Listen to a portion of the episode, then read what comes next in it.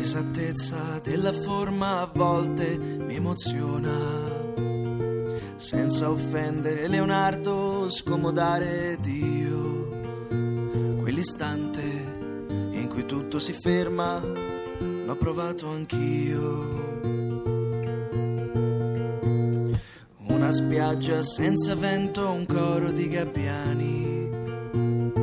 I capelli ancora intrisi del letto di ieri. E dopo un silenzio, due sorsi di rum e un chinotto neri. E il tempo scompare sconfitto, non c'è più. Il tempo è morto, sai. L'ho ammazzato giusto poco fa con la pistola spara solo a salve, ma questo non lo sa. Scappiamo finché a terra che poi si sveglierà. Poi la metro starnutisce, chiudono le porte. Due cuori si spezzano, ma il suono si ode a stento. È Roma speccata, come i suoi marciapiedi, si strozza nel pianto. Scompare sconfitto, non c'è più. Il tempo è morto, sai. Io l'ho ammazzato giusto poco fa con la pistola che spara solo a salve, ma questo non lo sa. Scappiamo finché a terra che poi si sveglierà.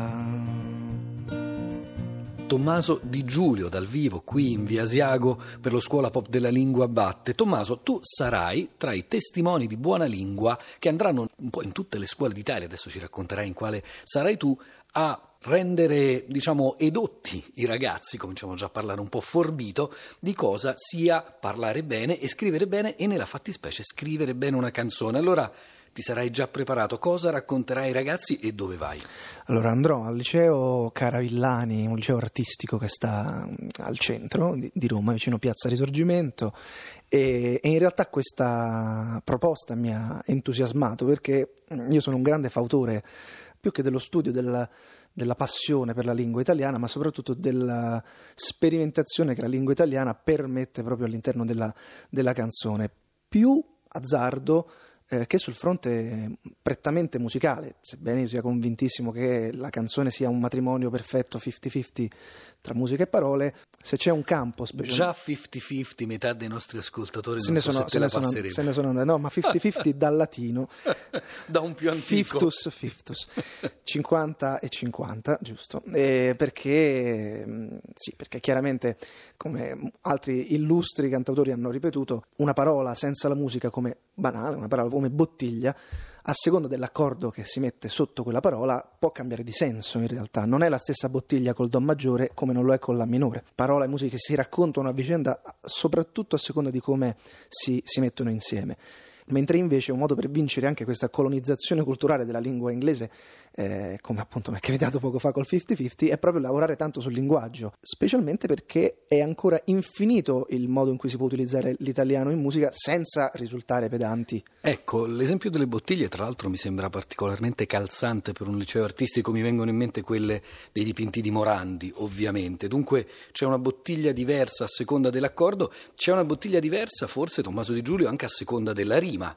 Maniglia, parapiglia. Certo. Certo, è, anche quello nella con- concatenazione proprio semantica ed emotiva delle, delle- delle parole, la rima, la ricerca della rima è una cosa molto molto molto importante proprio per un discorso emotivo, ancora prima che mnemonico musicale, perché si sa che con la rima si tende a ricordare di più quella, quella frase e quella strofa. Tu ci giochi molto nelle tue canzoni, penso a Soft e Lara Croft. Sì, esatto, quella in particolar modo è stata una... eh, ci sa anche dannato Dams e Brahms, se vogliamo esagerare. Un tempo si diceva rime gozzaniane, pensando a Nietzsche e Camice.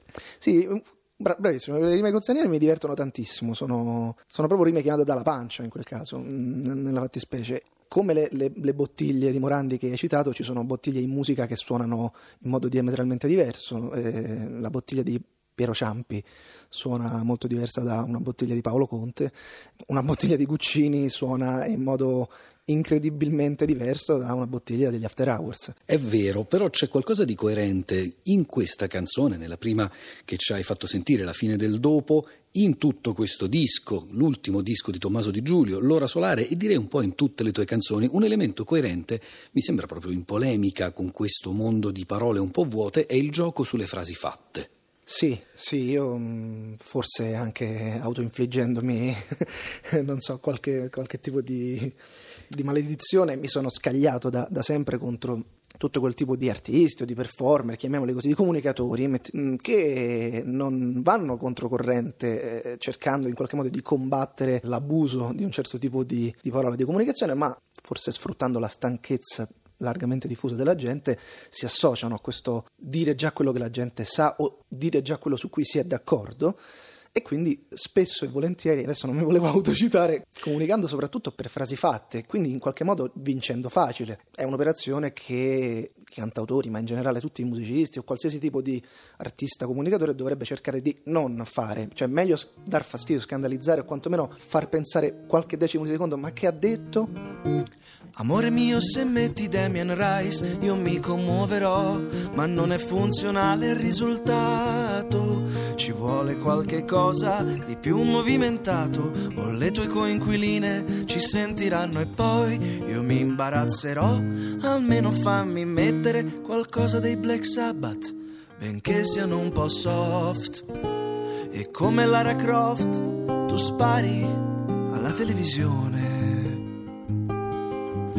Ma quella si rialza sette vite peggio di un boss di fine livello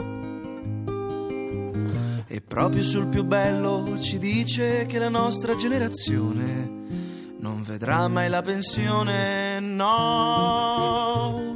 Oh, oh, oh, la casa è molto piccola, ci pizzica uno spiffero, la musica che gracchia da uno stereo consumato.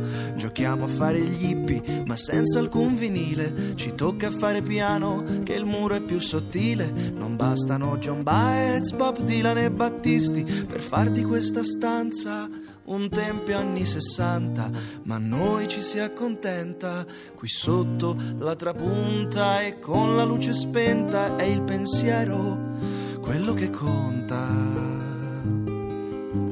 E quante volte abbiamo finto che adorassimo il maglione regalato dalla zia.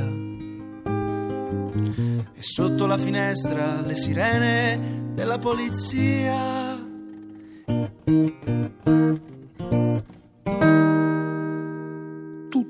Il disco è sul tempo, ci sono anche i tempi della musica però che entrano in azione come come in musica da camera, Tommaso. Sì, è un, un vezzo che mi, mi, concedo almeno una volta a disco.